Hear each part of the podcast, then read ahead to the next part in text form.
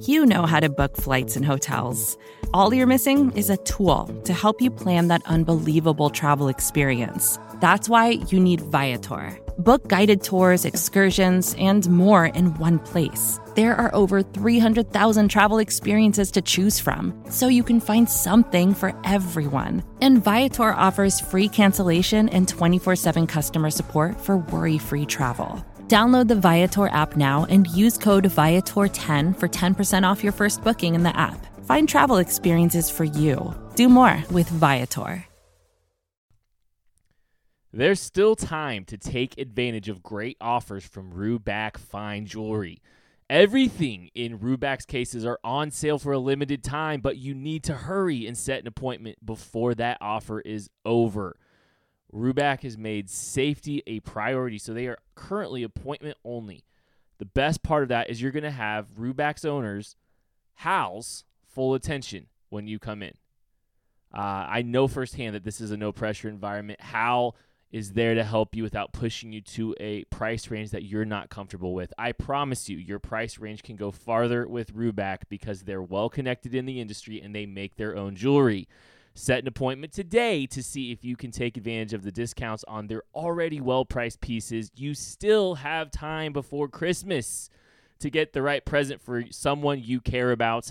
Set up your appointment before the holidays. Check out their website or their Instagram. Check them out at Ruback Fine Jewelry KC. They've all they've got all kinds of stuff going on on that as well. It's great, and you can make you can make an appointment from their bio. It's great. So make sure you're checking them out. Let's start the show.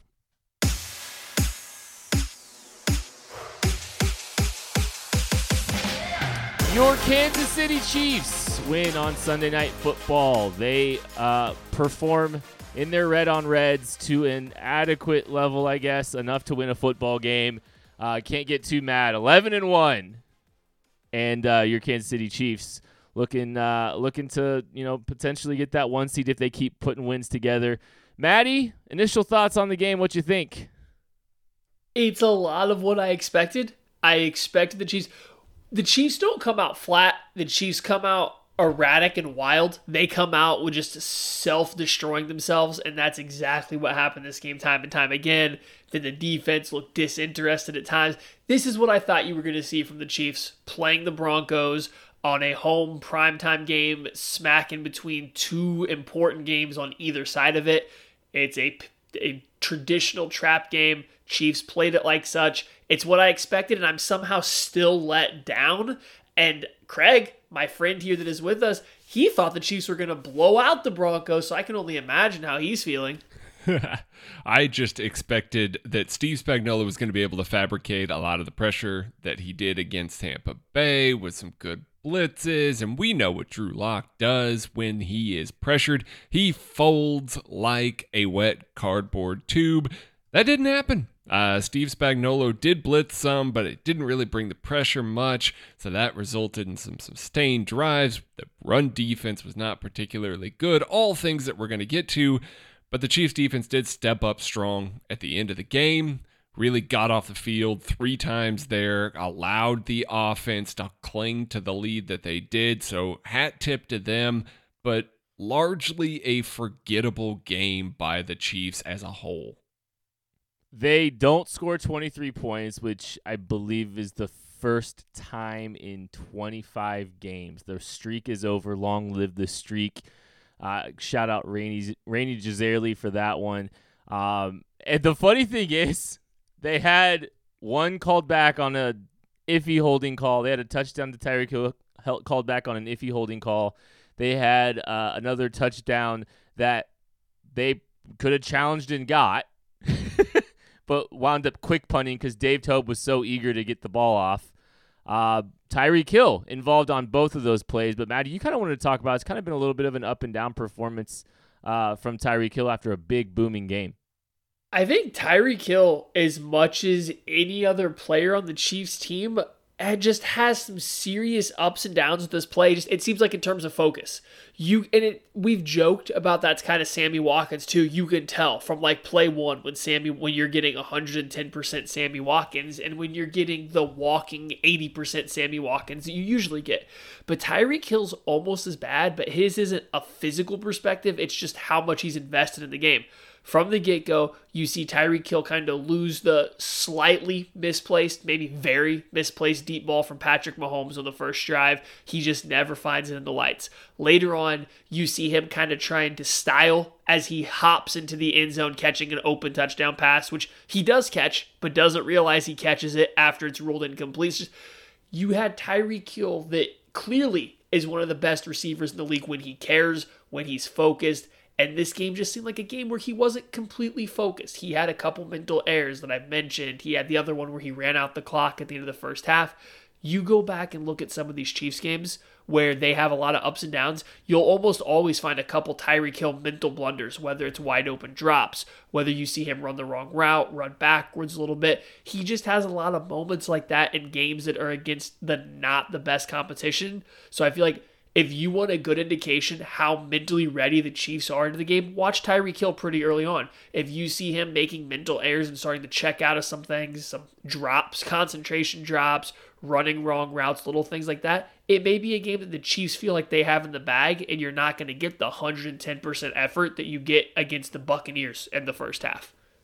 I think that this is kind of similar to maybe where Travis Kelce was at this point in his career, this many years into his career. You saw some, you know, mistakes, you saw some lack of focus, you saw some penalties that maybe didn't necessarily need to get, you know, there's just things like that that happen. That doesn't mean that he's not one of the three best players that's on the field at any given time. He is, but you do see a frustrating lack of focus at times. You see a frustrating lack of execution at times. And then, you know, situational football. Like Maddie said there, at the end of the half, Chiefs could have gotten off another play probably if he just goes down, if he takes off to that sideline. It just there was a lot of little things this week out of Tyreek Hill that you expect more from the Chiefs' number one receiver, which he clearly is. I'm sure this is going to be something that they're going to point out to him on the tape, and I'm sure next week you're going to see a much more focused player, but it is something that's worth noting. Uh, that second touchdown where he backflipped in the end zone, which was awesome. and I, I, think it's just kind of weird. We're talking about a guy that actually had two touchdowns, probably that mm-hmm. get called off. And you know, but there was still some. I, I'm not going to argue. There was some errors that you kind of saw that aren't really, you know, common to him as far as just like week to week. Uh, but anyways, if he'd caught that touchdown at the end of the game, he would have been leading the National Football League in receiving yards again. Just so you know. Uh, Travis Kelce came up five short of overtaking DK Metcalf this week. Um, it wasn't Tyreek Hill only one making some mental errors. Craig, oh, Craig's fired up. I can already tell a little bit. He's a little angsty. Uh, the coaching miscues in this game. There's some weird decision making uh, throughout this football game. You gotta you gotta shine some light on it, Craig.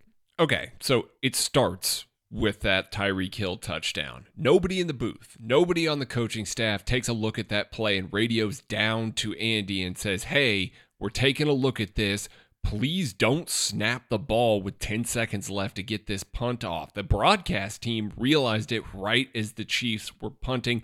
Nobody in the Chiefs booth saw it. That's on coaching. You can't have that sort of thing happen. That wiped seven points off the board and would have made this game a lot more comfortable for a lot longer.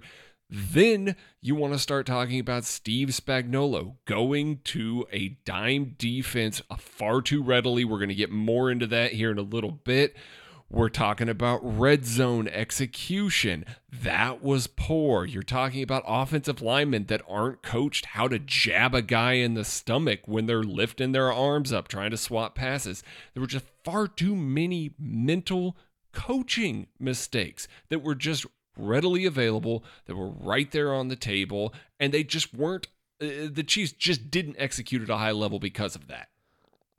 I think some of the decision making on the fourth downs, I think, is something Oh, you need to shine a little bit Yeah. of light on. The Chiefs just settled for field goals the entire game, and like without being remotely aggressive, just kind of just decided to settle for you know field goals in the red zone. Like at some point, you got to be a little bit more aggressive. You comp, you you kind of combine all those things with each other. Um, you combine not challenging the touchdown, uh, not you know, if Tyreek Hill gets down in the red zone with 10 seconds left, they used that last time. I mean, the Chiefs kicked a field goal.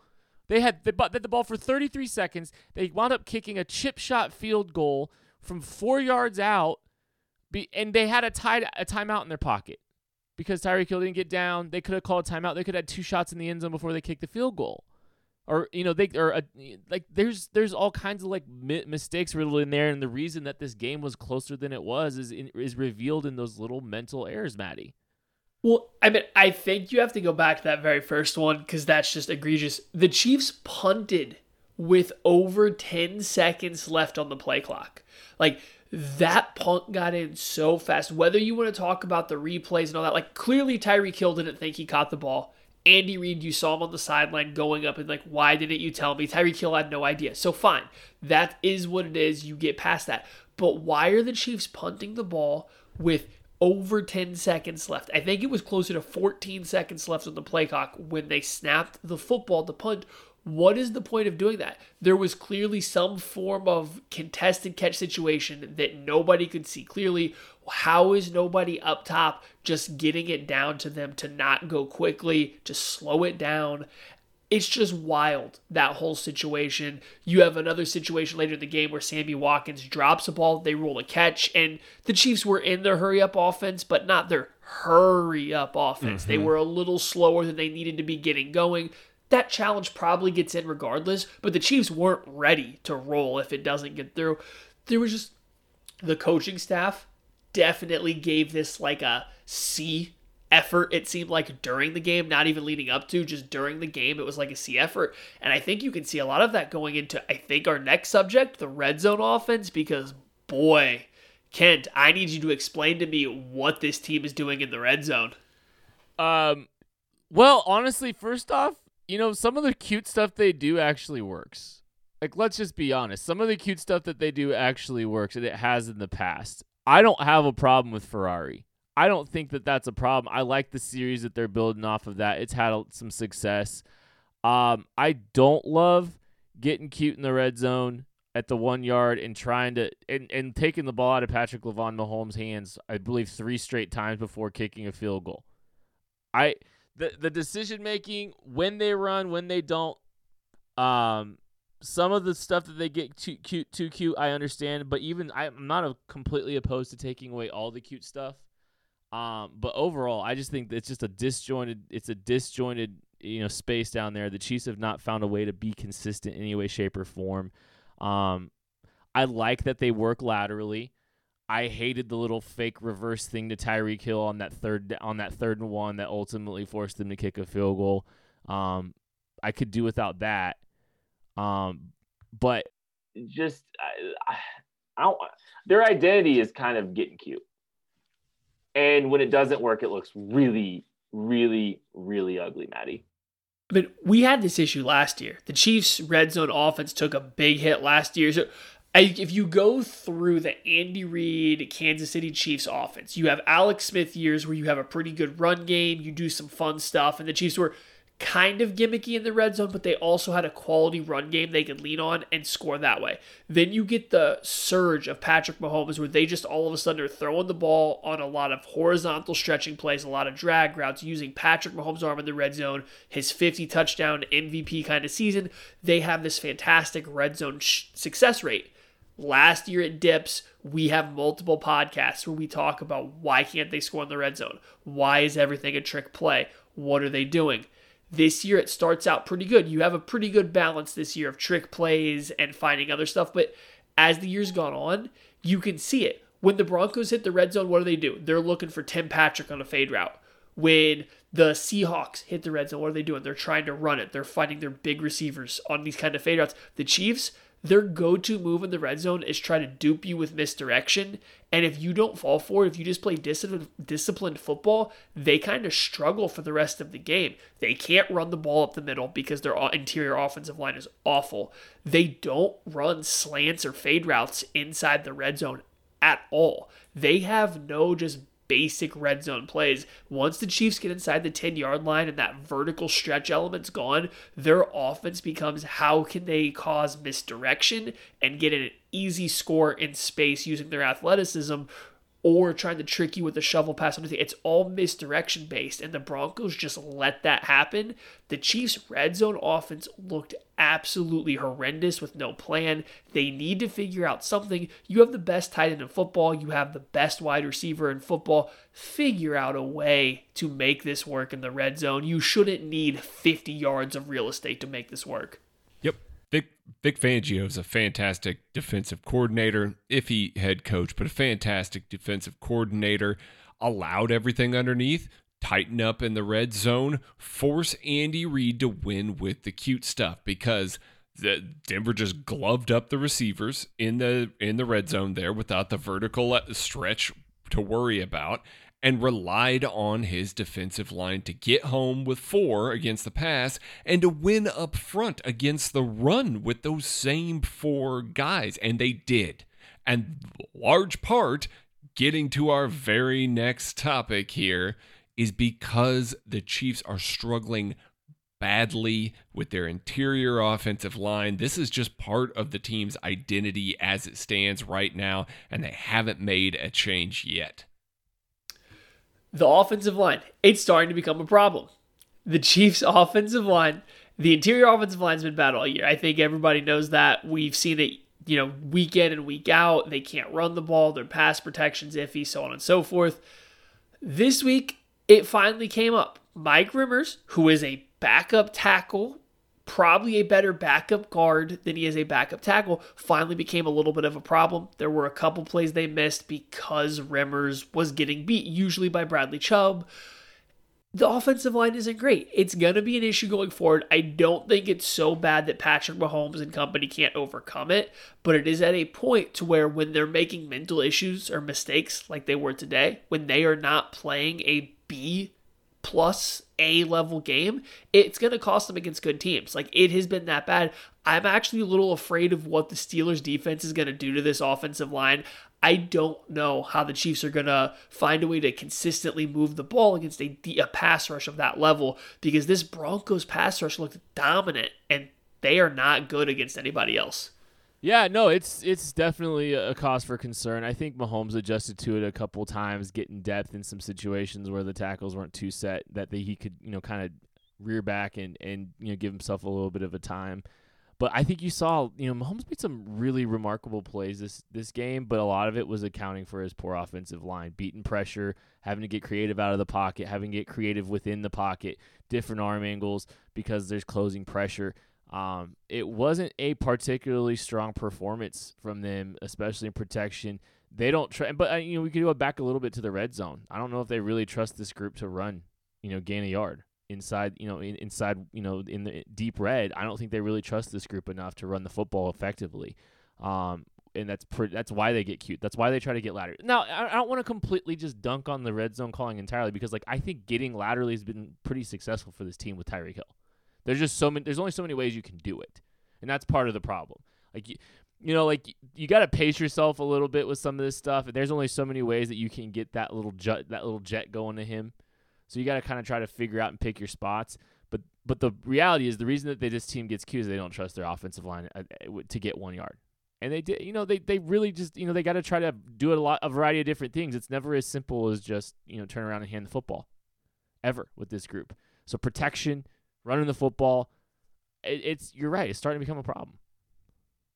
And heck, they don't even trust Patrick Mahomes doesn't even trust them to run block when they've got even numbers in the box. Sometimes I think you saw it pointed out a couple of times on the broadcast that the box was light for some of these running backs, and Patrick Mahomes still pulled it and threw a four yard pass. That's fine because the offense works when Patrick Mahomes is dealing, and Patrick Mahomes made this offensive line look really uh, look a lot better than I was going to say that, that made him look really good. Definitely didn't look really good. Made him look a lot better than they actually were tonight. He made a lot of things happen. He was truly awesome in the in between the 20s basically but there were times where he had light boxes and they had big holes that they could have handed the ball off and they don't trust it because they don't know if those light boxes are still going to translate in a stop Patrick Mahomes would rather throw the ball, put the ball in the hands of Sammy Watkins, Tyreek Hill, Travis Kelce, and have them going forward than trust them to line up and gain four yards on a handoff. They do sometimes get some of those going. They kind of did a little bit towards the end of the game with Darrel Williams, but frankly, it's just not consistent enough to where Andy Reid can trust them to line up and trust them to gain a yard in the red zone. That's bad news. That can't happen.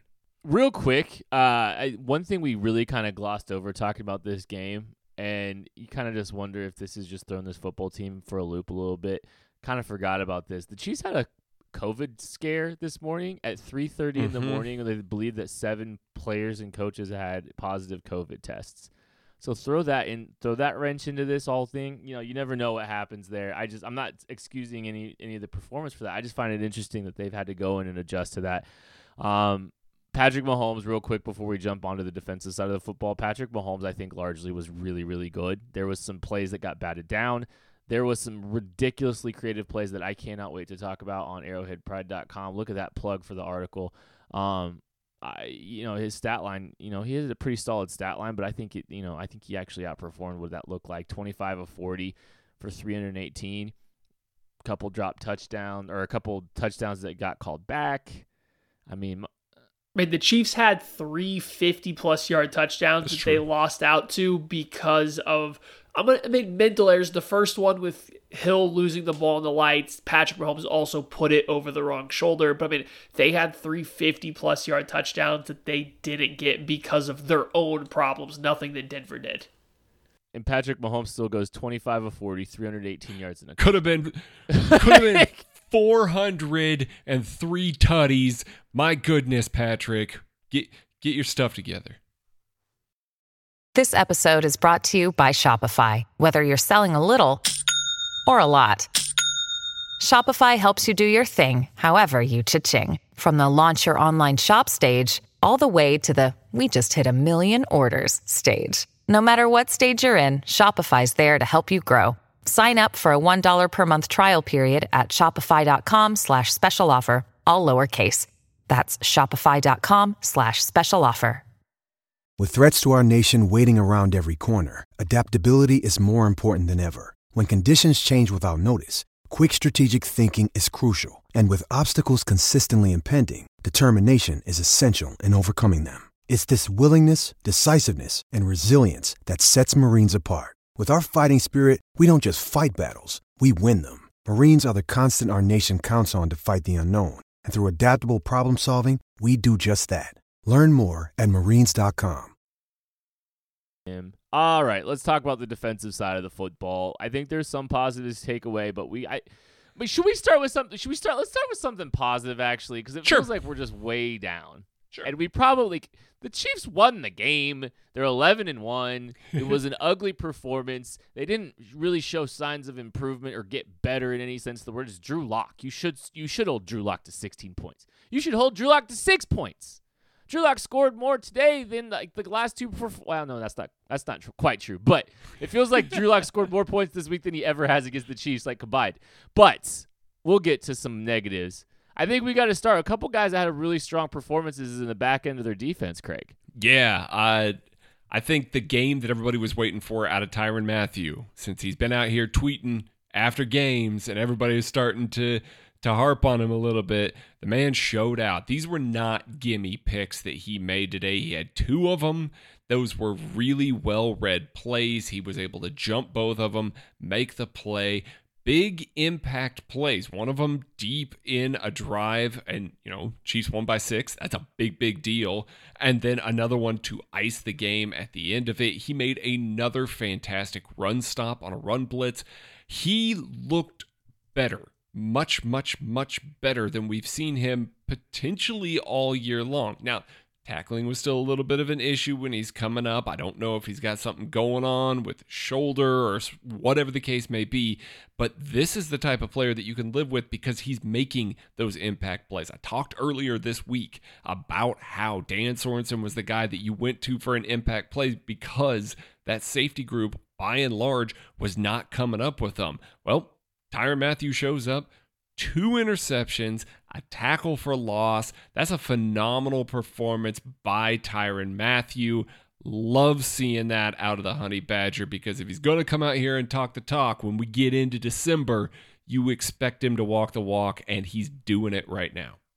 And if Tyrann Mathieu was your best player on defense for the team, the easy second best was L'Jarius Sneed.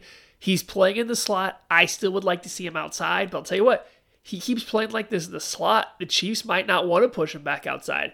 Sneed had some good coverage reps. There was a missed tackle on third down, which sucked, but outside of that, which was still good coverage for the third down against the speed out out of the slot, he had some other really good coverage reps where he was in tight, but he was making plays versus the run. He was probably the Chiefs' best second level run defender, and I don't say that lightly because Anthony Hitchens is playing pretty good football right now. Willie Gay made a couple nice plays, but Sneed seemed to be the only guy that was filling in, that was fitting the run relatively well from the second level. He made a lot of big tackles in the open field. He dumped Derek Garrett Bolles on the ground at one point in time he was all over the field versus the run, versus the pass. I think Sneed's really kind of understanding the position that he's in now. He was able to keep on the field, stay on the field, keep Rashad Fenton a little bit more on the sideline than a couple more games in the past. It's clicking for him on the inside. I really like what you're seeing from him from a physicality and a mentality standpoint. He's really picking it up right now. The Chiefs need it. The Chiefs need another player to step up, somebody that patrols that second level area. Because with Thornhill not playing a lot, Mathieu spends a lot more time deep with Sorensen. They need somebody else playing near the line of scrimmage that's kind of freelancing around a little bit. Yeah, L'Jarius Sneed, I just want to touch base on him. I'm glad you talked about his ability as a tackler because I thought he was really good there.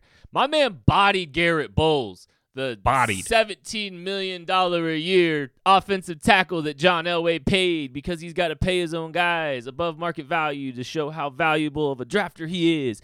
But L'Jarius Sneed, I thought he had an outstanding day. Um, he, you know, it, it feels like every week L'Jarius Sneed gets an opportunity to make a play on a football. That's not an accident. That doesn't just happen by accident. L'Jarius Sneed again, he he almost had another interception on his name. Um, you know, there's a lot of there's a couple almost since he's been back, but he's always around the football. And there's good things happen when you're doing the right thing. And I say this all the time when we're talking about L'Jarius Sneed. There, he's always around the ball making a play or or coming close to making a play. I thought, or like a big play. I mean, he still made a play on the ball down on that on that near interception, but like he could have been another interception. The man is. I, I think you got to be thrilled whether he's playing inside or outside. There's just a lot to like about his game, um, and we're. I think he's the best cornerback on this football team, flat out. I just I he continues to make that case. Bashaud Breeland had another bad game. You know, this little up and down. Last week it was better. This week it was real not better. Uh, you've got to, you know, L'Jarius Sneed, he's a small sample size. The sample size is getting big, and he continues to go out and make plays. I think there's a lot to like about that, Craig yeah, there's a lot to like about L'Jarius Sneed. I like that they trust him in the box as much as they do. When you saw them move towards Tyrann Mathieu last year as a slot defender when Kendall Fuller got hurt, that was largely a a bail defender, a guy that was rotating deep into some split safety looks, and you'd maybe have Dan Sorensen kick down in the box against the run. Guys, L'Jarius Sneed lines up right next to Anthony Hitchens. Like he is a willing participant in the run fit. He is taking on guards and tackles, fullbacks, tight ends. He's throwing himself into the run fit, and that's making a difference in the nickel run fit. It really, really, really is. Having a guy that's that willing makes it a lot easier, especially one that can stand up to Garrett Bolles and, you know, maybe put his weight on him a little bit and be able to make a play, these are the things that you need out of your nickel because the Chiefs' nickel run defense is not good. There's not a lot of willing participants once they switch away from that base defense to fill every single gap. Having L'Jarius Sneed there just adds a different element, and especially since you can trust him to kick out there in the slot, you can trust his speed, you can trust his agility, his ability to flip on an out route out of the flat, make plays. That's great. There's a tackle that he missed this week. He's going to want that one back, but man, you have to love what you're seeing out of the rookie, and you're kind of seeing why Steve Spagnuolo wants him there in the slot because it puts him in the box and it makes him a better run defense in the nickel. Kudos to L'Jarius Sneed for coming back from injury, transitioning away from the position that he was playing at the beginning, and making a major impact thus far. All right, there's there's one thing on the defensive side of the football, the elephant in the room from the defensive perspective. The dime run defense, Craig, you have a stat for us. Yeah, I have a very unfortunate stat for us. When the Chiefs were in the dime, the Denver Broncos decided that they could run the football. It didn't matter if it was third down and five, six, seven. They decided we're cool with running the football. They lined up and in six attempts, they rushed for 102 yards. The big Melvin Gordon run early on third and three. Steve Spagnuolo decided rather than try and protect and put a little better run defense on the field, he went to the dime. That's going to be lighter boxes, Ben Niemann calling the front, and what you see is Melvin Gordon ripping off a 65 yard run. The result on those six attempts 17 yards a carry. It wasn't just that one run, it was largely all bad.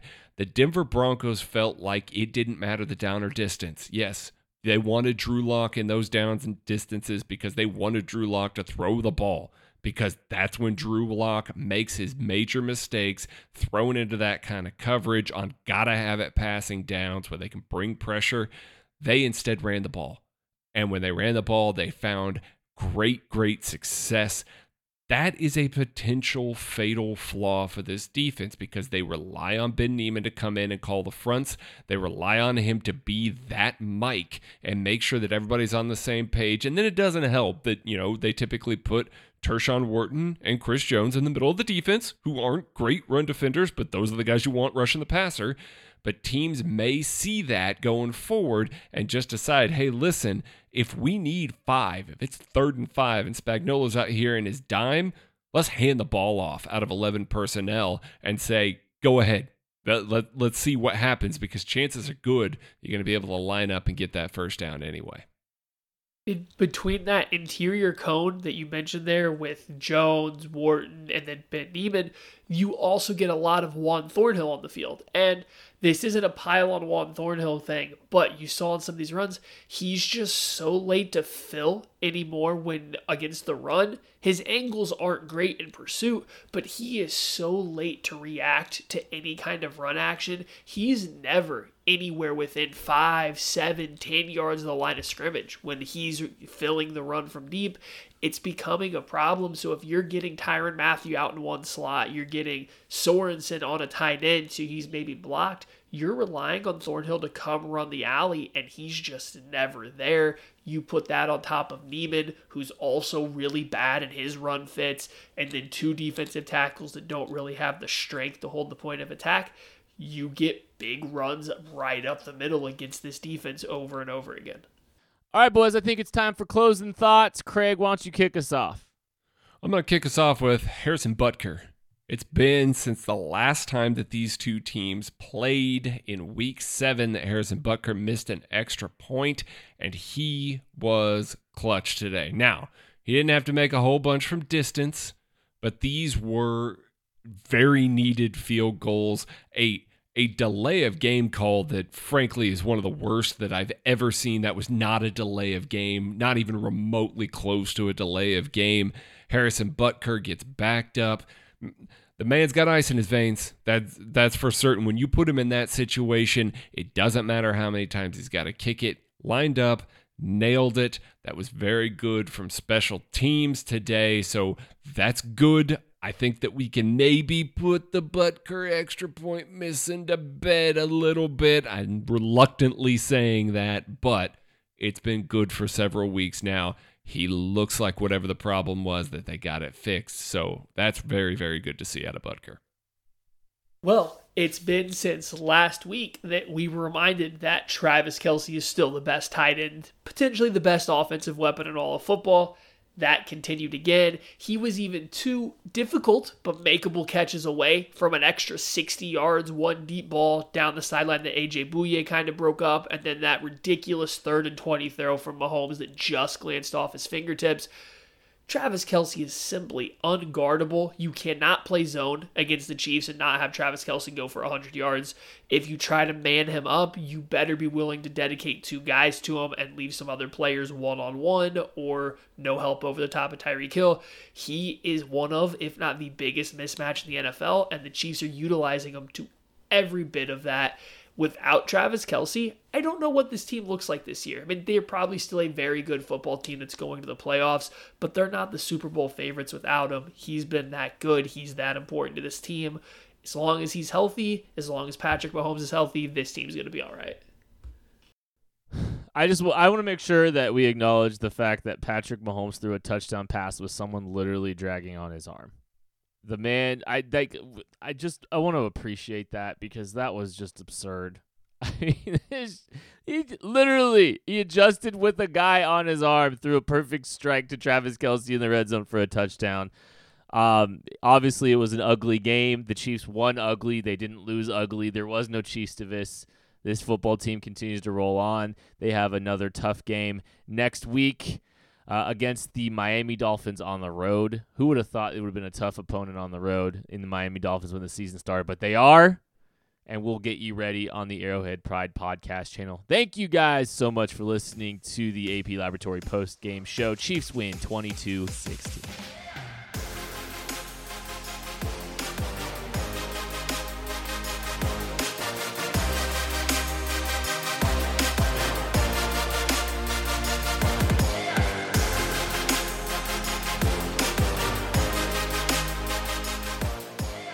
Your playoff berth clinching Kansas City Chiefs.